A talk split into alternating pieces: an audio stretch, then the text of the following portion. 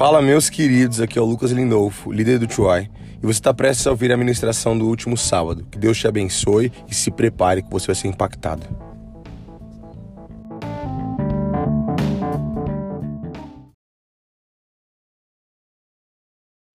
Bom, enquanto eu vou me apresentando, meu nome é Lucas Lindolfo. Eu sou, junto com a Carol, minha esposa, está com esse bebê lindo aqui. Levanta a mão, amor.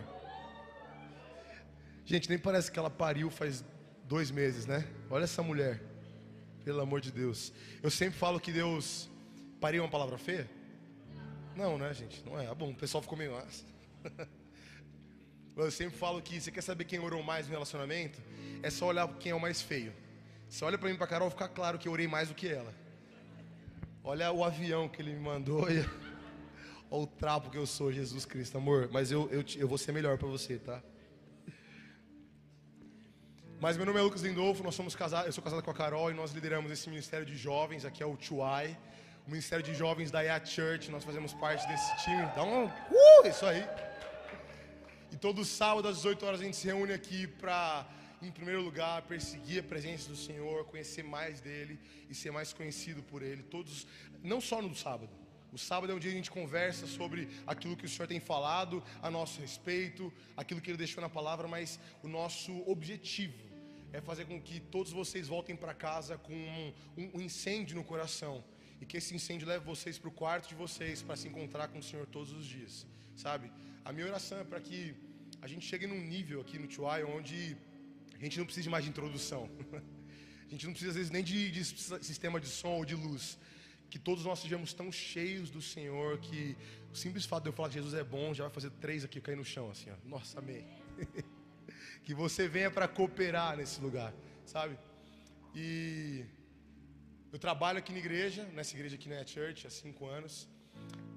E hoje eu quero falar com vocês a respeito daquilo que o Senhor falou para mim, a respeito desse ano que nós vamos viver.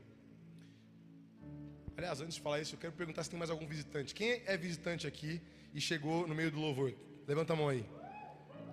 Ah, vou pedir para vocês darem um abraço essas pessoas aí. Cadê a galera do Chuai? Vai dar um abraço. Levanta a mão de novo aí. Eu fiz no começo do culto, mas sei que bastante gente chegou depois. Olha, lá no fundo. Oi. Cadê? Onde, onde mais? Eu não vi. Ali. Ali, ó. Gente, vai lá dar um abraço, pelo amor de Deus. Por favor. Eu vou dar um minuto para vocês darem um abraço, perguntar o nome.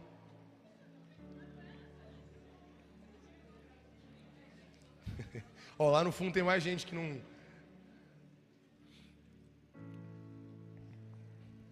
Seja muito bem-vindo, meu querido. Deus te abençoe, que o Senhor fale com você e que o Senhor te encontre nessa noite, amém? Como eu ia dizendo, o Senhor esse ano ele fez as coisas um pouco diferentes, assim, até porque eu e a Carol a gente, a gente teve filho agora em dezembro e eu demorei um pouco para sair do modo pai, de não dormir, trocar. O meu cérebro só conseguia pensar em fralda, em cocô, em mamadeira e, e o meu clamor era sempre Deus me dá mais uma hora de sono derrama. Cara, eu falava, Deus, bati. Isso não é brincadeira, tá? Eu orando de noite com o Miguel assim, o Senhor batiza ele com sono. O Senhor fez isso com Eva, faz com o Miguel agora. Derrama um batismo de sono nesse menino. E deu certo, tá? Essa noite eu dormi 5 horas seguidas. Não mais, minha esposa ficou no turno 10 horas seguidas dormir. Exagerei um pouco, né? Mas tudo bem. Mas eu tava, não só pela, pelo nascimento do meu filho, tava, a gente estava num lugar diferente. Porque ano passado foi um ano onde o Senhor falou muito conosco a respeito de maturidade. Então a gente, desde o começo do ano, a gente estava falando sobre esse processo de amadurecimento. Talvez o ano passado não seja nem conhecido como maturidade, mas mais como amadurecimento. Quem aqui do Tuai sabe o que eu estou falando, foi um ano onde o Senhor foi revelando para nós novos novos entendimentos a respeito da palavra dele, da vontade dele. E cara, vez após vez ele foi nos levando para uns lugares mais profundos. E o mais legal é que cada vez que o Senhor fazia algo, parecia que aquilo se tornava um novo, uma nova plataforma para nós. Então ele fazia um, alguma coisa e em vez daquilo ser só um episódio, sabe, um evento, parecia que ali era um lugar onde a gente começava com o Senhor. Sabe o que eu estou falando? Deus nos levava para um lugar mais profundo, e ao invés de a gente voltar para a superfície, não, a gente permanecia lá, depois ele levava para um lugar mais profundo, e vez após vez a gente ia conhecendo mais do Senhor. E para mim parecia difícil pensar que Deus podia fazer mais nesse ano. A gente sabe que o nosso Deus é infinito, que Ele sempre nos surpreende, que, que Ele é, sabe, insondável, mas eu falava, Deus, o que, que, pode rolar esse ano? E aí, eu Carol, a gente teve um discernimento a respeito de qual é a palavra para esse ano. A gente estava falando com a equipe muito sobre excelência e tudo. Mas ainda existia no nosso coração um anseio por uma resposta. E eu não sei se você já viveu isso com o Senhor. Um momento onde você sente que você precisa de uma resposta, mas você nem sabe qual a pergunta você está fazendo. Quem já, já, já sentiu isso? Fala, Deus, eu preciso de uma resposta. Não sei o que, que é, mas eu preciso que o Senhor me responda algo. E aí, eu permaneci deixando esse sentimento amadurecer no meu coração. E eu lembro que depois do Vision Day, da reunião que a gente faz com a equipe para falar sobre a visão do ano, cara, eu dei ainda mais espaço para esse sentimento, para essa inquietação no meu coração. No dia seguinte, cheguei na minha sala, no trabalho aqui, na quinta-feira, e eu fechei a porta da minha sala, tranquei, falei, Deus, eu sei lá, eu só preciso de uma resposta. E permaneci naquele lugar. E eu vou falar, eu não estava emocionado eu não estava tipo, sabe, aqueles dias você tá, você tá no chaba, assim, eu não estava, não estava não mas eu só precisava que o Senhor falasse comigo e me desse uma direção. E ali, cara, eu comecei a permanecer naquele lugar constante, sabe? Falou, Deus, e aí? E aí, Senhor? Qual a resposta que eu preciso? Qual é a pergunta que eu tenho que fazer, Senhor? Me fala. Se eu tenho que fazer, mudar alguma coisa, me revela. Eu comecei a permanecer naquele lugar e, e pressionar. E eu não sei se passou por esse, já passou por um momento desse de estar tá orando e falar, Deus, eu não vou desistir.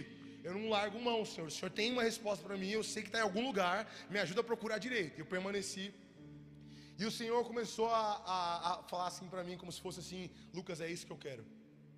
É isso que eu quero. É esse lugar. Permanece. Eu permanecia e o Senhor, é isso. Permanece. E cara, na minha sala eu começava a pular assim. Então, beleza, Senhor, é isso. Então, eu tô aqui, ó. Bora, vamos, vamos. E eu, cara, ali, ó, vamos, Senhor, bora. O que, que o Senhor tem? Me ajuda, Senhor. Tô no caminho certo. E ele falou: é isso, é isso.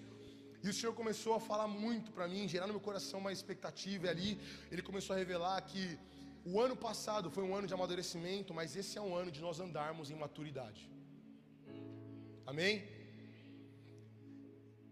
Acho que esse amém foi só para quem é menor de 18 anos, porque quem é maior de 18 anos sabe que maturidade é difícil.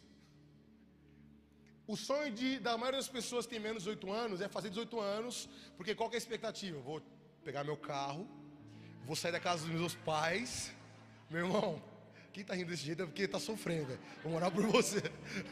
o cara, tadinho. Mas é uma doce ilusão, não. Vou, 18 anos, eu vou pegar meu carro, vai ser um Golf GTI.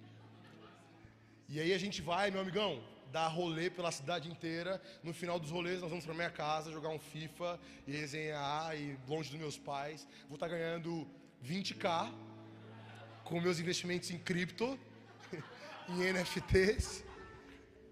Essa é a expectativa, muita, cara, não desse exato jeito, mas eu tinha uma expectativa de, cara, 18 anos é a virada na minha vida, é o ano do romper, é o ano do milagre, amém? E aí, quando você faz 18 anos, você descobre que é muito mais responsabilidade do que lazer. É cursinho. Você, se vê diante de uma decisão que pode definir o resto da sua vida. Qual faculdade você vai fazer?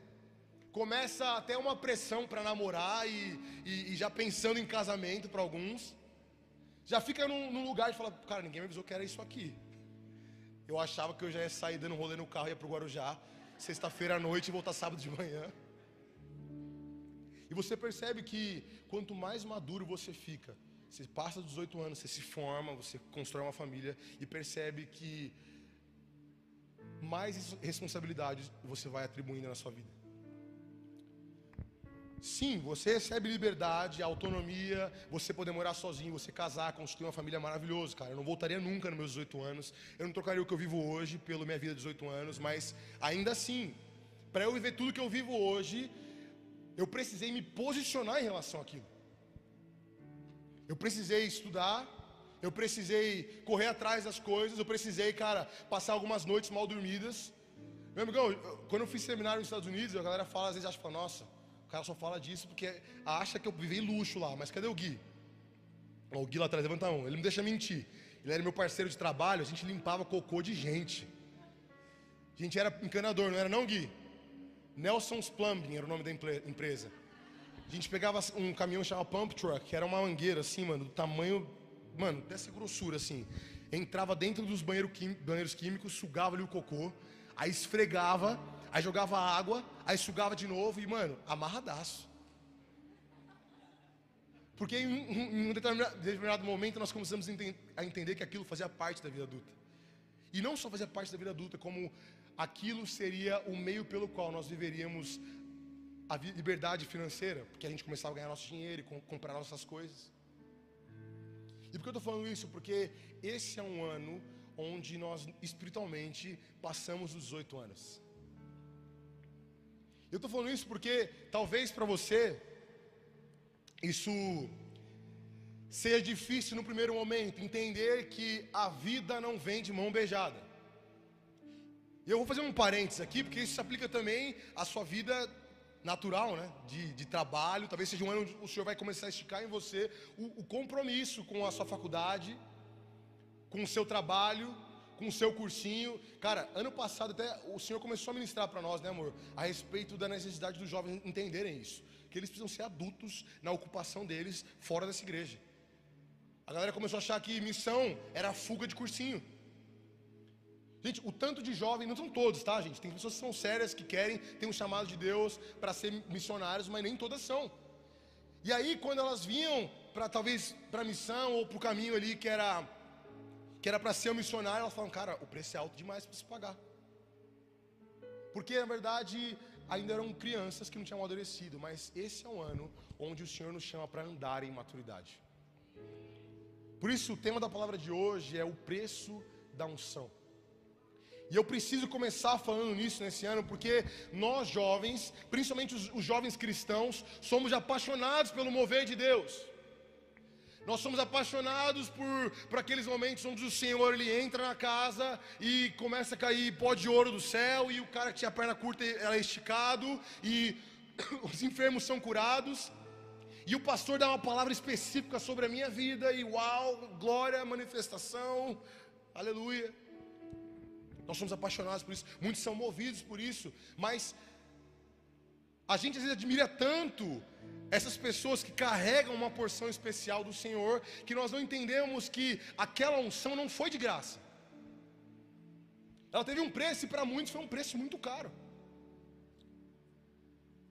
Sabe, eu te desafio a começar a ler 1 Reis, a ler 1 Samuel, onde conta a história, a ler outros profetas aqui do Antigo Testamento. Você vai, vai, vai entender que por detrás desses grandes homens, que carregavam grandes porções de unção, existia grandes sacrifícios, existiam grandes renúncias. Existiam grandes mentalidades maduras de falar, cara, eu preciso renunciar o meu conforto para ter algo a mais do Senhor. E sabe, eu não estou falando que o Senhor está aqui dificultando o acesso dele a você, mas eu quero falar que a presença do Senhor é algo valioso. E muitos de nós temos buscado uma unção preciosa, pagando um preço de sucata. A gente fala, Senhor Deus, me encontra nesse culto. E fica lá parado cinco minutos, pronto, fez essa oração e só espera, agora vai. Ué, no Netflix funciona assim, na Alexa funciona assim, então Deus. Senhor Deus, encontro sobrenatural com o Espírito Santo. E fica esperando. Senhor Deus, um, um destino para meu, pro meu, minha faculdade, para o meu futuro. E fica esperando. Cara, o Senhor tem ministrado no meu coração da Carol que esse ano isso acabou para muitos de vocês.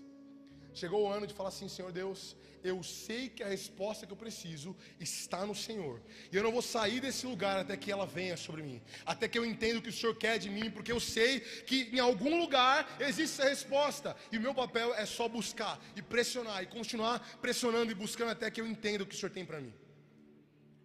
Sabe, eu, eu sou um, eu, eu nasci na igreja. E já fui muitos cultos de, igrejas diferentes, inclusive igrejas daqueles do reteté, sabe? Que o cara chega num terno lilás, com a borda preta, uma Bíblia de dois metros de comprimento debaixo do braço, e ele olha para você de bermuda e fala: A paz, irmão. Você já se sente julgado ali do começo ao fim. e eu olhava muitas vezes para esses homens de Deus e admirava a maneira como eles eram usados por Deus. Só que esse ano eu estava parando para pensar que por muito tempo eu deixei a minha teologia ou até o meu pré-julgamento falar muito mais alto do que a minha admiração pelo preço que esses caras pagavam. Porque esses mesmos caras que às vezes eram um pouco antiquados, que tinham um português errado, que eram até um pouco julgadores muitas vezes, eles passavam dias no monte falando assim: Senhor Deus, eu creio que o Senhor tem mais para mim, eu estou aqui, não saio até que o Senhor me derrame isso sobre mim. E eu, com o tempo, comecei a admirar, sabe, essa fome desses, dessas pessoas, esse apetite, e, e, mais do que isso, essa visão madura de falar, cara, a vida não é, é não vem de mão beijada. O Senhor é precioso demais para eu esperar que Ele venha como um miojo aqui para mim. Em uma oração de dois minutos antes de dormir, Senhor Deus, fala comigo. Cara, o Senhor é digno de ser perseguido. Sabe esse anseio no coração? A presença do Senhor é tão valiosa que não importa o que custe, eu permanecerei buscando, eu permanecerei perseguindo ela até que ela venha sobre mim, sabe? Esse é o coração que o Senhor quer dar para muitos de vocês aqui nesse lugar. E eu quero te prometer uma coisa: Ninguém que permanece nesse lugar de busca, de constância, de perseguição do Senhor, volta de mãos vazias. A palavra dele diz que aquele que pede, recebe, e quem bate, recebe uma porta aberta. Por isso quero te falar, meu querido, que esse é um ano que Deus tem muito para derramar sobre as nossas vidas, mas nós precisamos começar a se posicionar em direção a isso, crescer, sermos adultos e perseguir esse grande mover que nós queremos viver.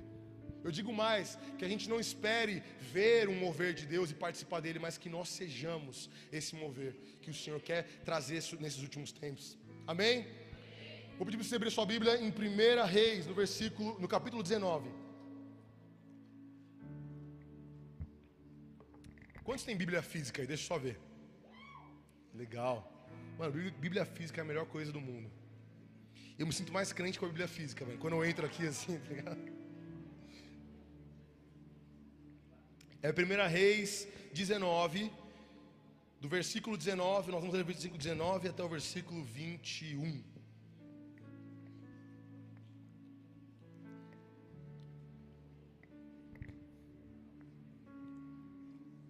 Primeira Reis, versículo, capítulo 19, versículo 19 em diante até o versículo 21. Acordou? Quer que eu fale mais baixo? Não, filho, acostuma, filhão. Acharam aí? Abriram? Fala mais forte, acharam aí? aí? Vamos lá, versículo 19. Elias saiu dali e encontrou Eliseu, filho de Safate que estava lavrando com doze juntas de bois adiante dele. Ele estava com a décima segunda junta. Elias passou por ele e lançou seu manto sobre ele. Então Eliseu deixou os bois, correu trás, atrás de Elias e disse: Deixe-me beijar meu pai e minha mãe, e então eu o seguirei. Elias respondeu: Vá e volte, pois você já sabe o que eu fiz com você. E Eliseu voltou para trás, pegou a junta dos bois e o sacrificou. E com os equipamentos dos bois, cozinhou a carne e a deu ao povo. E eles comeram. Então se levantou, seguiu Elias e o servia. Senhor Deus, eu oro agora para que o Senhor trague verdade, uma verdade sobrenatural em cada palavra que eu falar aqui, Senhor, no nome de Jesus. Quero pedir para que o Senhor prepare o coração de todos nós, Senhor, para não só ouvir essa palavra, mas ser impactado e confrontado por ela, Senhor. E que nós possamos carregar, Senhor, essa palavra para fora desse salão aqui, Senhor, e que ela gere em nós uma transformação genuína e constante no nome de Jesus. Amém. Esse texto aqui ele narra um momento onde Elias ele passa ali por um por um momento de dificuldade de quase. Cara, ele falou: Deus, tira a minha vida. O profeta Elias, que era um homem assim. O profeta Elias é o, o, o segundo homem, o único, o, único dos dois homens que foi arrebatado. A Bíblia fala que no fim do ministério dele veio uma carruagem de fogo do céu e resgatou ele e falou: Elias, tá bom, você já está bom demais para essa terra aqui. Elias era um homem usado. Tem um episódio onde ele entra numa batalha contra 400 profetas de Baal e Deus manda fogo do céu e, humilha a, a aqueles falsos profetas. Elias era um homem de Deus. Mas ele passa por um momento de crise aqui no capítulo 19 de, de 1 Reis. E o Senhor vai dando algumas respostas. Eu até preguei sobre isso no último curso de domingo às nove. Mas na sequência, o Senhor dá um direcionamento para Elias, falando o seguinte: olha, você vai ungir tal e tal rei. E ele fala assim: você vai ungir Eliseu como profeta. Em outras palavras, você vai passar para ele o seu manto, o seu ministério vai ser passado para Eliseu. E aí no capítulo, no versículo 19, narra esse momento onde Elias se encontra com Eliseu, que aparentemente era um homem próspero. Naquela época, Entenda que naquela época não tinha internet, não tinha Facebook, não tinha influência. O dinheiro, a economia daquele lugar girava em torno de agricultura, de agropecuária. Então, a Bíblia diz aqui que Eliseu tinha, 20, tinha 24 bois, tinham 12 juntas de bois, ou seja, a junta é, um, é uma, uma ferramenta onde dois bois colocam a cabeça. Então, eram 12 juntas, eram 24 bois, ou seja, ele tinha, cara, uma plantação grande. Ele tinha um, um, um, negócio rentável, era um homem de status. Lá no final do, do, do, do, trecho diz que ele, quando mata os bois, ele deu a todo o povo. Que povo era esse? Provavelmente era toda a corte dele, todo, todos os funcionários, todos os, os assistentes dele. Então, assim, Elias era um cara, Eliseu era um cara bem posicionado socialmente. E aí chega um cara bronco que morava no deserto, chamado Elias, que não tinha histórico, não era de família em um tempo onde não era muito famoso, muito cool você ser cristão. E esse homem chega e joga um manto sobre Eliseu. E Eliseu, na hora, larga tudo para trás e segue a Elias. Hoje nós vamos falar sobre esse, esse homem chamado Eliseu, porque nós entendemos, ao olhar para essa história, que ele é um homem que entendia o preço da unção. Ele é um homem que entendia o valor da unção que estava sobre aquele homem chamado Elias, que não tinha nada demais para oferecer, a não ser a unção dele. E a primeira coisa que nós vemos que, que, que a gente pode considerar como o preço da unção, o primeiro preço da unção, é a humildade. Porque Eliseu provavelmente era um homem mais velho do que Elias. Elias não era um cara muito velho. E aí, um homem mais novo do que ele chama ele para segui-lo. E a Bíblia diz aqui no versículo 21 que Eliseu o servia. Cara, você consegue imaginar isso? Um homem rico, com status, com posição. Ele sai do lugar onde ele está ali, onde ele é reconhecido pelas pessoas, provavelmente querido por todos, para se tornar um ajudante. Eu quero te falar que isso é uma dificuldade gigantesca na nossa geração. Porque a gente foi criado com um sentimento de protagonismo. Onde nós sentimos que, cara, eu tenho que estar num lugar de evidência, ou não de evidência, às vezes de disposição, mas eu tenho que ser relevante, eu tenho que conquistar, eu tenho que ser melhor. A maneira como a nossa sociedade é construída, cara, até o, o, os vestibulares são assim. Não, cara, vai para cima. Eu lembro quando eu fiz cursinho, no etapa, só tinha japonês na minha sala, que era, era o cursinho de. Cursinho não, a aula, a turma de engenharia. Mano, eu me sentia numa batalha toda manhã. Uma vez, eu já contei isso aqui, uma vez eu pedi um, um apontador, não, mentira, lapiseira, sabe? Grafite. Pedi o grafite, o cara não me emprestou. Não tenho. Ele disse, não tenho. Aí eu falei, caramba, mano. E aí o Fabrício, amigo meu que estudava comigo lá, ele falou, cara, aqui eles consideram você como um potencial competidor. Então, assim, o cursinho, o, vestibular daqui a 10 meses, não interessa. Vou tipo, começar agora esse processo aí de, de. Desde a adolescência, da juventude, nós somos instigados a, cara, eu tenho que ser o melhor, eu tenho que conquistar. E eu creio que isso tem gerado em nós uma deficiência, porque nós aprendemos que, cara, quem serve é ruim. A prova disso, na prática, o experimento social disso, é quando a gente convida os jovens para ajudar a arrumar, sei lá, as cadeiras. Hoje em dia você pergunta assim, cara, é, é, você consegue dar uma força aqui na igreja? Nossa, com todo prazer, mas só uma dúvida, para que, que é? Quando eu pergunto assim, fala assim: olha, obrigado, não precisa vir não. Para nós isso não é digno, é louvável. Agora, se você convidar, cara, você pode vir aqui no palco cantar uma música, você pode vir no palco dar uma pregação. Claro, meu coração está aqui para servir, eis-me aqui, cara. O que eu tenho é de vocês.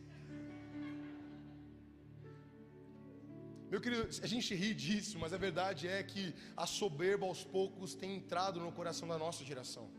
E nós muitas vezes não temos a humildade de olhar para pessoas que são mais experientes do que nós, a começar dos nossos pais, cara. Vou te falar uma coisa, hoje eu sou pai, eu sou casado, e 90% das coisas que a mãe falava, eu virava cara, hoje eu falo, cara, ela estava certa. Eu só não falo para ela para não dar um gostinho para ela. Mas eu não estou brincando, te juro assim, eu, eu, eu, ouço assim algumas coisas, eu vejo umas situações e falo, mano, minha mãe falou sobre isso. Minha mãe falou, ela tinha razão. Sabe, às vezes é uma, são coisas que eu não podia voltar atrás. Decisões que eu tomei, ela falou, cara, não faz assim. Eu, mãe, cara, você é tão quadrada. Eu tenho 19 anos. Você quer falar para mim o que fazer da vida, mãe? Tenho tantos seguidores no Instagram. E hoje eu falo, mano, que burro, velho. Minha mãe tinha tanta paciência de ouvir um. Isso aqui acho que é, não sei o que, que é. Eu tenho TDAH, então eu fico distraído com tudo. Hum. Hoje eu consigo enxergar, cara, que nós precisamos aprender a ouvir o conselho dos mais velhos. Você que é jovem, que tem aí 16 anos, cara, vou te falar uma coisa, com todo o amor no meu coração, você não sabe de nada. Talvez algumas coisas você saiba, mas sua mãe sabe muito, mais do que você. O seu pai sabe muito mais do que você, os seus líderes sabem muito mais do que você. E o meu conselho para você, olha, vou te falar, eu não, eu, eu não tenho, eu não tenho nada contra você, como você aprender no erro. Você pode tentar quebrar a cara e errar e aprender, mas o meu conselho para você é seja mais sábio do que isso e aprenda com os erros dos seus pais. Sabe? Aprenda com o conselho deles. Provérbios diz que no conselho, na, na, multidão de conselhos existe a sabedoria e eu tenho aprendido isso sobre mim hoje. Hoje eu já olho com outros olhos para o meu pai. Quem é casado aqui?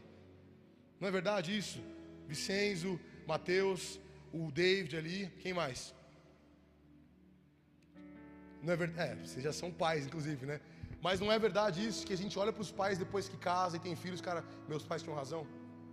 E eu acho que quanto antes nós entendermos isso e entrarmos nesse lugar de humildade, mais sábio nós seremos. E mais privados nós seremos de, de quebrar a cabeça. O Senhor precisa que nós tenhamos o nosso orgulho quebrado, sabe? Assim como Eliseu, ele se permitiu passar por um tempo de serviço, de anonimato. Meu querido, você precisa de um tempo de anonimato. O jovem hoje em dia, até por ter uma plataforma ali na palma da mão, assim que ele recebe talvez alguma novidade ou algum talento, ou ele se descobre em alguma coisa que ele é bom, ele já tem uma necessidade de sair mostrando para as pessoas. Não, cara, chegou no culto aqui, Deus deu uma revelação para mim. Olha, Ana, você vai ser uma pregadora. A Ana já chega no dia seguinte na casa dela, pessoal, eis aqui a nova pregadora das nações. Mentira, a Ana não fez isso, tá? Só um exemplo pregadora das nações, que vocês sejam abençoados nessa manhã. E para um tempo precioso demais para uma palavra de Deus, que é o anonimato. Eu lembro da história de Davi, cara. Sabe quanto tempo demorou para Davi se tornar rei depois dele ser ungido rei? O profeta que representava a voz de Deus chegou na casa dele e falou: Cara, tem alguém que está escondido aqui, e esse alguém vai ser o novo rei de Israel. E aí aparece Davi, ele unge Davi, e Davi sai lá cheio de imagina, cheio de, de confiança, e passa 20 anos até que ele se torne o rei de Israel novamente, de verdade. E nesse tempo, ele tinha reconhecimento das pessoas. As mulheres cantavam assim: Olha, Saul, que era o, o, o rei vigente, Saul mil pessoas, mas Davi matou 10 mil. E ainda assim, ele num lugar de anonimato, guardado, crescendo para baixo, sendo formado no caráter. Você precisa desse lugar na sua vida para que a unção de Deus não se perca, porque a verdade é que quando nós antecipamos esse processo, quando Deus derrama a unção sobre nós, nós não temos estrutura para comportar ela. E aí, sabe o que acontece? O nosso caráter corrompe a unção que Deus dá para nós. Foi o que aconteceu com Saul. Foi ungido, mas foi tão feste ali, o processo dele se tornar rei, que quando ele recebe aquela autoridade, aquela visibilidade, ele não tinha estrutura, ele não tinha um coração de servo para sustentar a unção que estava sobre ele. Eu quero te falar, em primeiro lugar, que para que você viva com uma unção sobrenatural do Senhor, com uma capacitação do céu sobre a sua vida, com um novo nível de entendimento do Senhor, você precisa começar a se permitir ser quebrado pelo Senhor. Você precisa ser um pouco mais humilde, cara. Você precisa um pouco ouvir mais do que falar mais. Você precisa um pouco valorizar a experiência das pessoas que são mais velhas do que você. Do seu pastor, cara, jovem, o que a gente mais ouve aqui, e eu, eu, eu me incluo nessa, tá? já passei por esse processo, mas é, é, o que a gente mais ouve, é o sentimento assim, nossa, essa igreja está tá perdida, não está entendendo as coisas. O pastor Lamartine, poxa, não, cara, aquele. O problema dele, quando vem com esse problema dele, já... sabe qual é o problema do pastor Lamartine? Aí eu, me fala, jovem de 17 anos, sábio, supra-sumo da inteligência profética. Não, é que ele, cara, e, e aí começa a falar, fala, mano, você não faz ideia do que você está falando, mano. É feio, sabe assim? É feio, cara. Pessoa que não passou por processo de humildade é feio. Hoje o Senhor quer, em primeiro lugar, falar para você, meu querido, aprenda a crescer em silêncio um pouquinho. Aprenda a ser humilde, porque quando derramar sobre você uma nova porção de unção, você vai estar pronto para conter isso e fazer com que a sua vida não distorça aquilo que tem para fazer com essa unção. Amém? Em segundo lugar, a, a, a, outra coisa que nós vemos na vida de Eliseu, que nos mostra um dos preços a ser pago, para que nós possamos receber a unção e conter a unção do Senhor, é o sacrifício. Versículo 21 diz assim: Elias voltou para trás, pegou a junta de bois e os sacrificou, e com os equipamentos dos bois cozinhou a carne e a deu ao povo. E eles comeram e se levantou, seguiu Elias e o serviu. Essa é uma parte que eu acho que é ainda mais difícil para nós jovens, porque a gente é um pouco preguiçoso. A gente é um pouco preguiçoso. Você é preguiçoso, muito provavelmente, porque para nós assistirmos um filme, a gente não quer esperar o horário certo para passar. A gente quer entrar no Netflix e escolher e pronto. Para comer, cara, eu não quero esperar mais de 20 minutos, porque eu eu pago aqui o preferencial do iFood. Pouco a pouco nós temos nos tornado impacientes e, e, e, e, um pouco fracos, sabe? Cara, às vezes eu olho a história dos meus pais e eu falo, meu Deus do céu, eu sou uma meba. Assim, meu pai, meu pai, cara, comia resto de comida de, do lixo do Ceasa tinha nada. O pai dele era um alcoólatra, às vezes batia na família dele. Meu pai, não, vamos lá. Estudou, se consolidou. Cara, foi crescendo, foi um dos maiores consultores lá do McDonald's. Ele trabalhava no McDonald's. E eu olho, cara, fez, tirou a nossa família. Eu não era nascido, mas, cara, já, só o esforço dele antes de eu nascer tirou nossa família de um lugar de miséria e nos colocou numa vida saudável, sabe? Estável, com recursos. E eu olho e falo, mano, o que, que eu tô fazendo na minha vida, velho? Eu gasto meu dinheiro em Uber e iFood. Os nossos antepassados, eles geraram em si um, um, um, uma consciência de que sem sacrifício não existe presente, sabe? Sem sacrifício, assim, sem renúncia, não existe nada de mão beijada nessa vida. Você quer ser uma pessoa bem-sucedida? Cara, faça por onde? Estude, se esforce, acorde cedo. Você quer ter uma família bem-sucedida, estável, um lar, cara, que ama Jesus, faça por onde. Você quer uma mulher de Deus? Seja um homem de Deus. Mas, cara, o que a gente mais vê em aconselhamento são homens que não têm nada de vida com Deus, mas querem uma mulher pura e, e santa. E o cara está lá afundado na imoralidade. Não está disposto a pagar o preço e gerar a sua esposa em oração e vice-versa. Cara, nós precisamos a, gerar um pouco em nós esse, esse senso de renúncia. Qual foi o último jejum que você fez? Porque a verdade é que nós continuamos querendo a unção do Senhor, o mover do Senhor. Mas a gente acha que é tudo de mão beijada. Cara, Eliseu tinha dinheiro, tinha recursos. Sabe o que eu vejo na postura dele? A seguinte frase: Cara, eu vou garantir que tudo aquilo que possa me tentar a voltar atrás esteja consumido. Eu vou matar esses bois, eu vou queimar essas ferramentas aqui que eram meu instrumento de trabalho, porque agora eu vou perseguir a unção.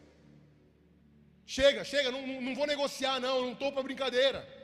É, é tudo ou nada. Eu quero a unção que esse homem tem para derramar sobre mim. Então, cara, olha, é muito legal esse dinheiro que eu tenho, é muito legal esse status, é muito legal essa estrutura, mas matem esses bois, queimem essas juntas. Eu não quero ter para onde voltar. Isso é sacrifício de alguém que enxerga o valor de uma unção. Você quer viver grandes moveres com o Senhor? Quem quer aqui ter grandes experiências com o Senhor? Quem quer aqui, sabe, ter grandes testemunhos para contar na sua vida e através da sua vida? Quem quer isso? Então, cara, chegou o tempo de nós pagarmos o preço. Chegou o tempo de nós sacrificarmos os nossos bois, as nossas juntas, sacrificarmos aquilo que tem nos impedido de caminhar e seguir aquilo que Deus tem para nós. Sabe, você diz para mim que você quer ser usado por Deus, mas você não tem coragem de apagar o seu aplicativo do Instagram, que te faz pecar todos os dias. Você diz para mim que você quer ser usado por Deus, mas você não tem coragem de talvez terminar o relacionamento que você sabe que está te afastando do Senhor. Meu querido, Jesus não é miojo. Não tem, não tem uma, algo diferente do que quem busca recebe.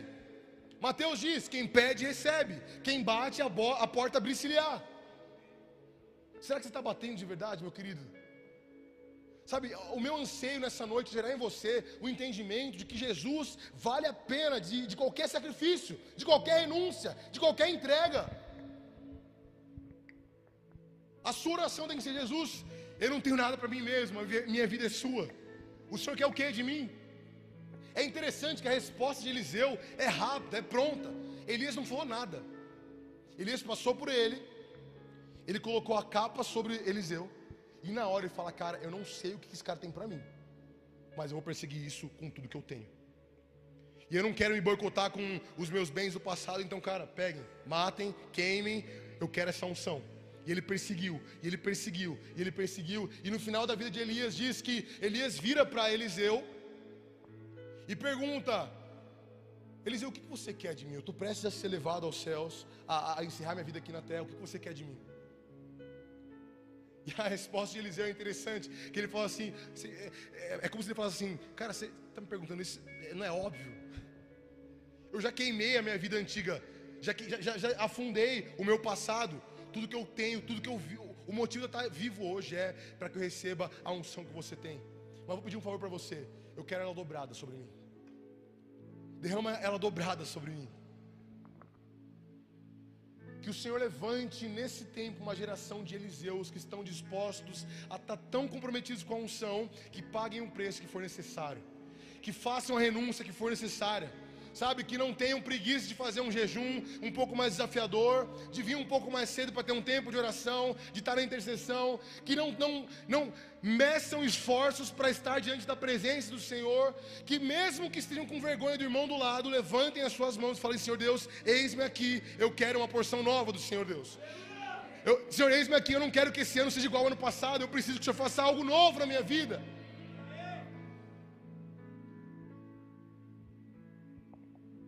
A unção requer sacrifício.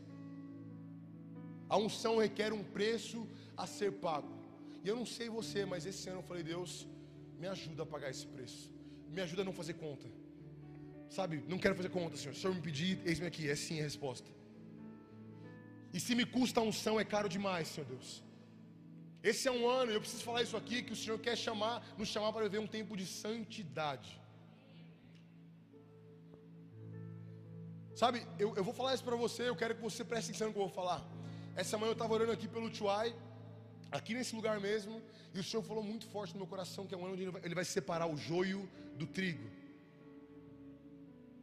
É tudo ou nada, cara.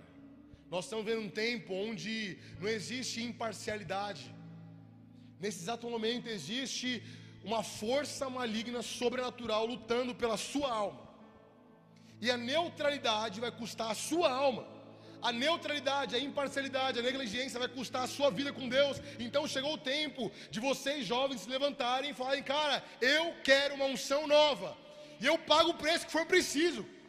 O que, que precisa Deus? Beleza, toma, é teu. É o meu dinheiro, é o meu recurso, é o meu tempo, é a minha faculdade, é o meu namoro. Eu pago o preço que for necessário porque eu reconheço o valor da unção. Esse é um tempo onde Deus vai levantar jovens, sabe? Eu estava até falando hoje mais cedo com uma pessoa e ela me lembrou de uma coisa que é verdade. Sabe os doze discípulos de Jesus, narrados no, no Evangelho? Todos eles, a maioria deles era menor de idade. E mesmo assim foram homens que entenderam que a presença daquele homem valia mais que qualquer outra coisa. Pedro, na hora que ele enxerga Jesus, ele deixa de lado as redes e vai seguir Jesus na hora.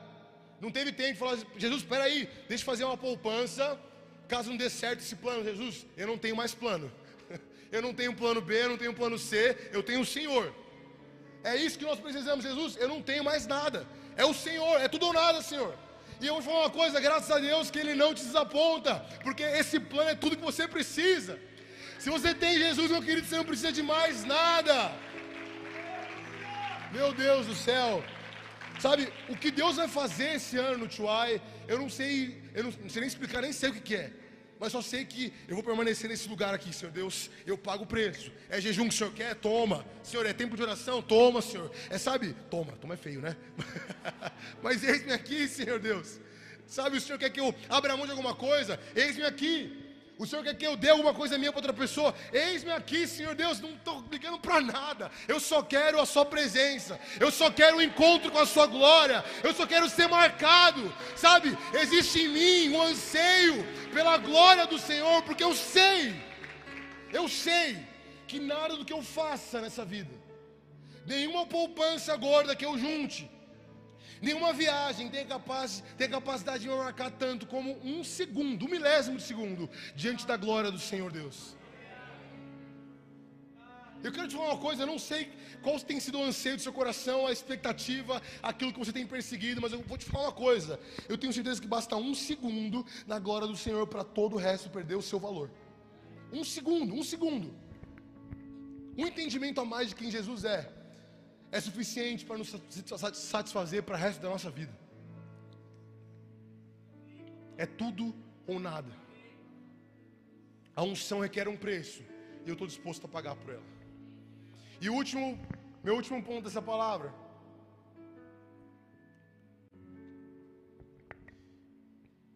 É que a unção requer de nós fome. Versículo 19 diz assim: Eu vou ler o versículo todo. Elias saiu dali e encontrou Eliseu, filho de Safate, que estava lavrando com doze juntas de bois diante dele. Ele estava com a décima segunda junta. Elias passou por ele, lançou seu manto sobre ele. É o versículo 20, desculpa. Ele diz assim: Então Eliseu deixou os bois e correu atrás de Elias e disse: Sabe, eu, eu creio que nós precisamos aprender a expor para o Senhor um pouco mais da fome que nós temos. Você já foi a algum show? Quem foi a algum show de algum artista? Qualquer artista aí, algum show. As pessoas que vão num show, elas têm a coragem e têm a diligência de mostrar para aquele artista a, a, o anseio dela de ser notado por eles. Você vê aquelas pessoas na fileira, elas ficam, cara, gritando, cara, você vê gente levando fantasia, cartaz, você vê todo tipo de atrocidade porque existe nelas um anseio, um desespero por ser notado, por ser encontrado, por ser reconhecido, por uma interação, talvez por um toque, por uma atenção. E eu me pergunto, aonde está esse mesmo anseio na igreja? Sabe, eu, eu, eu sei que pessoas diferentes se manifestam de jeito diferente. Não estou falando aqui que só um tipo de adoração eu aceito, mas estou falando de uma fome, de algo muito mais profundo que só mão levantada. Estou falando de um desespero. Sabe, parece que muitas vezes nós temos mais sonho por ver o Brasil ganhando na Copa do que ser encontrado por Jesus no culto de sábado. Eu amo a Copa, mano.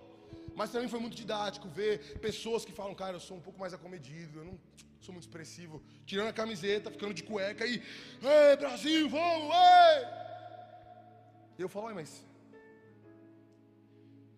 se a pessoa é assim em todo lugar, ok, mas estamos falando que você então só é movido por fome daquilo que vale a pena para você. O Senhor valoriza a fome, tá, meu querido? Eliseu, ele sai correndo atrás de Elias. É interessante essa expressão. Ele correu em direção a Elias. Não foi uma caminhada, tipo, oh, Peraí, que negócio é esse aí? Não, não, não. Na hora que ele entende o valor do que estava sobre ele naquela, naquele manto, ele corre em direção de Elias. E na narrativa bíblica, do Novo ao Antigo Testamento, você vê pessoas desesperadas. Ana, em Samuel, diz que ela chorava tão intensamente e, e, e expunha tanto o desejo dela de ser encontrada por um milagre, que o, o sacerdote achou que ela era louca, que ela estava bêbada ela se rasgava diante do Senhor, ela era vulnerável, sabe? Você olha a, a, a, as pessoas, aquela, aquela mulher com fluxo de sangue, ela se expõe no meio da multidão, ela vai, se infiltra e toca na, hora de Jesus. Jesus fala, cara, alguém me tocou de jeito diferente. O Senhor valoriza fome. E sabe, eu creio que esse é um ano onde o Senhor vai nos ensinar a expor para Ele a nossa fome por Ele. Você quer a minha presença? Quanto? Você quer um toque meu? O quanto? Me revele, me mostre o quanto você quer de mim. Sabe, nós precisamos ser a geração que queima de desespero pelo Senhor. Sabe, que levanta as mãos sem sentir. Sabe, que ora sem estar com vontade. Que permanece falando: Senhor Deus, a única coisa que eu tenho diante do Senhor é uma fome. E glória a Deus que o Senhor está pronto para saciá-la. A única coisa que eu tenho diante do Senhor é uma sede insaciável, sabe? Uma inquietação no meu coração de enxergar o Senhor, não só através da vida das pessoas, mas pela minha própria vida. Eu te garanto que uma vida de fome, com certeza também é uma vida de resposta. O Senhor valoriza as pessoas que se posicionam diante dele. Falou, Senhor Deus, eis-me aqui, Senhor Deus. Me ajuda, sabe? Às vezes eu entro num culto e eu não estou sentindo nada, mas ainda assim existe em mim uma certeza de que existe um Deus no céu e que se manifesta presentemente. E esse é o suficiente para me fazer falar, Senhor Deus, me dá fome me dá desespero, me dá anseio, me dá inquietação, sabe? Me dá, me dá, me dá, sei lá, Deus. Me ajuda, me levanta. Sabe, nós precisamos ser uma igreja que tem fome pelo Senhor. Que não consegue dormir, sabe? Que passa um dia sem ter encontro com o Senhor e fala: Deus, não me deixe dormir, Senhor Deus. O que está acontecendo? O Senhor, o Senhor é, quer uma mudança minha. Senhor, eu preciso mudar alguma coisa, sabe? Esse lugar de desespero, os jovens da igreja da Yah Church precisam ter fome. No louvor, cara, levante suas mãos. Cara, levante suas mãos. Levante sua voz. Levante a sua voz. Jesus valoriza a fome. Valoriza desespero, anseio. E eu oro para que o Senhor comece a revelar para todos nós que Ele é digno da nossa fome. Sabe que, na verdade, no fim das contas, meu querido, essa fome não é algo vazio. É uma certeza de que só existe sentido no Senhor. Sabe, às vezes quando eu estou distante do Senhor, eu falo, Deus, eu posso não estar sentindo o Senhor, mas Deus, eu sei que se tem alguma coisa que eu preciso nesse momento, é da Sua presença. Me ajuda, Senhor Deus, me dá, me dá anseio pelo Senhor Deus, me dá fome, me dá, sabe, é, essa angústia eu permaneço, eu deixo permanecer no meu coração que, até que eu veja o Senhor. E nós estamos vendo um tempo onde mais do que nunca vai ser necessário ter fome. Porque o mundo tem oferecido tanta porcaria para nos satisfazer, que muitas vezes você chega no culto sem fome porque você já está saciado com a pornografia, com o carnaval, com BBB, com TikTok, com séries, com filmes. É óbvio que você não tem fome, você está cheio, está satisfeito. E você chega diante do Senhor e parece que Deus é só mais uma parte da sua vida. Tipo, ah, Deus, amém, Senhor Deus. Que o Senhor abençoe minha, meu caminho. O Senhor é muito bom. Sabe, aquele que tem Jesus como a única coisa capaz de satisfazer, quando passa um segundo sem enxergar a presença dele, entra em desespero. E a fome fala mais alto. Eu tenho um filho de dois meses, como eu falei para vocês, que se eu não dou alimento para ele, meu querido, o bicho vira um leão. Ele fica desesperado, ele começa a gritar, ele nos acorda, ele chega a soluçar de desespero. Da mesma maneira que a gente conserve a nossa fome destinada ao Senhor Jesus Cristo, a presença de Jesus, a palavra dele, as verdades que ele tem para ministrar no nosso coração. Eu preciso falar isso de novo para você. Esse é um ano onde o Senhor quer virar uma chave na sua vida. Esse é um ano onde você vai ter experiências sobrenaturais com o Senhor. Você vai enxergar e conhecer o Senhor como nunca antes. Mas, cara, acabou o tempo de brincar de ser cristão. Você quer viver algo extraordinário, cara, pague um preço extraordinário. A unção requer um preço e esse preço é alto. Nós não seremos, quero declarar isso sobre nós, que nós não seremos uma geração de mimados que espera algo sobrenatural, mas que não está disposto a pagar o preço. Declaro que você será um adulto, um jovem, disposto a pagar o preço que for a ser humilde, a fazer a renúncia que for necessária e a demonstrar uma fome tremenda por algo novo do Senhor. Declaro que nessa noite você vai sair daqui inquieto, consciente que existe algo a mais. E se existe algo a mais, você não vai parar até que esse algo a mais se manifeste na sua vida, porque nós fomos chamados para andar de glória em glória e de vitória em vitória. Jesus, ele não, não parou nos teus testemunhos. Ele Ele não é do tamanho da história que você viveu com ele, ele tem muito mais para você. E nós, e nós vamos estar nesse lugar, cara. Eu tô me colocando no compromisso de estar nesse lugar todos os dias. Todos os dias, todos os dias, todos os dias. Não é emoção, meu querido, não é alma, não é raso, não é. Sabe, eu não estou falando aqui de, de só a, a, animação. Eu estou falando de entendimento. De saber aonde depositar a nossa energia, os nossos recursos, o nosso anseio, a nossa busca. E esse lugar é Jesus Cristo. O dia que nós fizermos isso, esse lugar aqui vai ficar pequeno, não só de número de pessoas, mas a glória do Senhor vai vir sobre esse lugar. Sabe, nós vamos ver sinais, prodígios, maravilhas, conversões, testemunhos de generosidade, testemunhos de provisão financeira, porque Jesus está disposto a dar aqueles que estão dispostos a pedir. Eu queria que nós tivéssemos, antes de acabar esse culto, um momento de rasgar o nosso coração, sabe? E falar para o Senhor Deus: me perdoa por toda negligência, por toda indiferença à Sua presença, mas agora eu estou disposto a jogar o jogo de verdade, a entrar nessa parada de cabeça.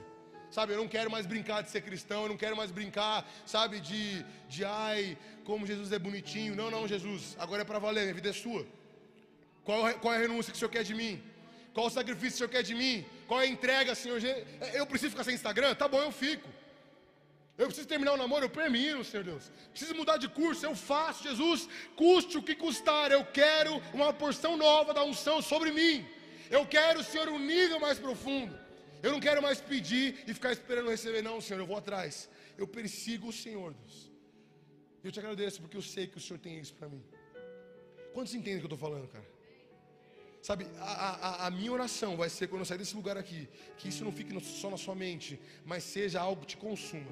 E se você não entendeu nada que eu estou falando, cara, minha oração vai ser para que essas palavras penetrem no seu coração e te tirem um sono. Que você acorde de madrugada falando, cara, não sei, eu preciso de uma resposta, nem sei qual pergunta que eu estou fazendo, mas eu preciso de uma resposta. Eu preciso de uma direção, eu preciso de um, de, uma, de um encontro com o Senhor Deus. Esse ano nós vamos ver testemunhos que vão explodir a nossa mente. Mas chegou o tempo de a gente parar de ser cristão, de brincar de ser cristão e ser cristão de verdade. Seguir Jesus, tomar a nossa cruz e seguir a Ele de verdade. Feche os olhos do seu lugar. Se você puder, fique de pé no seu lugar também. Vou pedir para a banda subir aqui.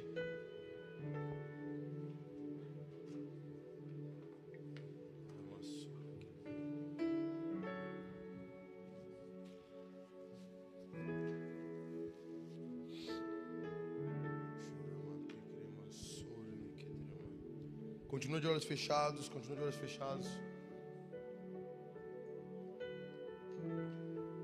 A primeira oração que eu quero fazer nessa noite é para você que ainda não conhece Jesus, para você que ainda não tem um relacionamento com Ele. Você não é cristão, você nunca deu sua vida para Jesus, nunca fez uma oração falando: Senhor Deus, minha vida é sua. Sabe, você pode sim ser um pecador, uma pessoa errada, você tem sim seus defeitos. Eu vou te falar que você nem é digno da presença de Jesus. Assim como eu não sou. Mas isso é o que torna a história mais bonita, porque mesmo nós sendo indignos, Jesus morreu na cruz, para que nós fôssemos feitos um com Ele, para que nós fôssemos aceitos pelo Pai, mesmo com as nossas sujeiras, com os nossos pecados, com os nossos erros. Vou te falar uma coisa: não existe uma história tão feia que Jesus não possa reverter. Não existe uma história tão constrangedora que Jesus tenha nojo de se meter ou tenha vergonha de, de, de se aliar. Quero falar uma coisa: Jesus está nessa noite fazendo um, um convite para perdoar os seus pecados e mudar a sua história de uma vez por todas. Esse encontro com o Senhor, essa vida plena, essa aceitação, ela tem um preço, mas vou te falar que diante do que Jesus fez por você, quer morrer naquela cruz, é um preço pequenininho. Ele morreu na cruz, ele foi humilhado, ele foi açoitado, para que você tivesse uma vida plena e eterna, abundante, um relacionamento com Ele. E a única coisa que Ele te pede é: entregue a sua vida para mim. Se você me aceitar como seu Senhor, eu terei parte com você e os seus pecados serão perdoados. E Ele te promete uma vida eterna, uma vida plena, e não só uma vida eterna no futuro, mas hoje, aqui, uma vida plena, uma vida de satisfação nele, um sentido para estar tá vivo nessa terra, um propósito. Mas tudo começa com uma oração muito simples. Eu quero pedir para que todos fiquem de olhos fechados, para que ninguém se constranja. Se você entrou aqui hoje e você quer entregar sua vida para Jesus, cara, mas assim, eu não estou falando de uma reunião, estou falando de, de uma religião, estou falando de Jesus Cristo, o meu melhor amigo, aquele que me encontra, sabe, em qualquer lugar, não só nesse culto. Se você quer passar a ter relacionamento com Jesus e conhecer a vontade dele para a sua vida, e quer fazer essa oração nessa noite, levante suas mãos no seu lugar que eu vou orar com você. Se existe alguém que quer entregar sua vida para Jesus, quero te convidar a levantar sua mão, eu vou orar com você. E ele vai entrar na sua vida. Eu não estou vendo ninguém, mas, cara, eu sei que às vezes dá vergonha, mas esse é um sacrifício que ele pede para você. Essa é uma renúncia que o Senhor pede para você, essa exposição de falar, Deus, eu quero o Senhor na minha vida, como meu Senhor, como meu Salvador. Por isso eu pergunto mais uma vez, eu te peço para que você tenha coragem, cara, a melhor decisão da sua vida. Existe alguém que quer entregar a sua vida para Jesus, se sim, levante a sua mão. Glória a Deus pela sua vida. Glória a Deus. Existe mais alguém, eu já vi você aí. Glória a Deus pela sua vida. Cara, não tenha vergonha, sabe? Eu não estou falando de uma religião, eu estou falando de Jesus Cristo. Ele está aqui hoje e Ele quer se apresentar para você. Basta uma oração falando: Senhor, me perdoa pelos meus pecados. Existe alguém aqui que quer entregar a vida para Jesus? Mais alguém além dessas duas pessoas? Levante suas mãos que eu vou te enxergar daqui. Cara, não tem problema. Mais alguém? Glória a Deus pela sua vida. Não estou te vendo, mas levante sua mão ali no fundo. Glória a Deus pela sua vida, meu irmão. Tem mais alguém? Eu sinto que tem mais algumas pessoas ainda que precisam se entregar para Jesus. Fique de olhos fechados, cara. Eu não quero que ninguém se constranja. Mas esse é um momento que pode mudar a sua vida de uma vez por todas, cara. Vou perguntar a última vez, eu sinto tem mais pessoas, cara, e eu peço para que você tome coragem para levantar a sua mão no seu lugar e dizer: Senhor Jesus, eu quero. É muito simples, não vou te pedir dinheiro, eu não vou pedir nada, é simplesmente uma oração que você vai fazer, falando: Senhor Jesus, eu me entrego para o Senhor. Mais alguém que não levantou a mão, quer entregar a sua vida para Jesus, se sim, levanta a mão agora e nós vamos orar com você. Glória a Deus pela sua vida, mano. Glória a Deus, glória a Deus. Você que quer fazer essa oração, coloque a mão no seu coração. Coloque a mão no seu coração. Repita essa oração comigo assim: Senhor Jesus, eu tenho uma história que talvez não seja tão bonita.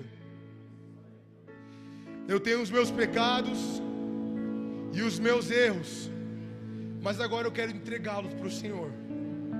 Me perdoa por todos eles e me ajuda a conhecer ao Senhor eu entrego a minha vida para o Senhor, os meus planos, os meus projetos, as minhas dúvidas, mas eu peço que o Senhor seja um Senhor para mim e me ensine a comandar nessa vida. Eu entrego a minha vida para o Senhor sem reservas e te aceito como meu Senhor e Salvador para todos sempre. Amém. Amém. Amém. Senhor Jesus, eu quero orar por esses meus irmãos que fizeram essa oração. E eu clamo, Senhor Jesus, para que o Senhor conserve eles nos seus caminhos, Senhor Jesus, que o Senhor guarde os passos deles, Pai. Talvez pareça uma oração simples, uma oração pequena, sem muito impacto, mas a minha oração é para que o Senhor revele para eles que é a melhor decisão da vida deles, Deus. Que o Senhor é precioso, Pai, que a Sua presença é o bem mais precioso que eles têm nessa vida. Que o Senhor conserve eles nesse lugar de querer conhecer ao Senhor e ser conhecido pelo Senhor, Deus. Muito obrigado, porque nesse exato momento o céu está em festa, Deus, porque vidas foram salvas de uma vez por todas, Pai. E nós celebramos junto com o Senhor, porque nós sabemos que eles foram transformados, ainda que não pareça, Senhor. A vida deles foi transformada de uma vez por todas, e nós somos gratos por isso, no nome de Jesus. Amém.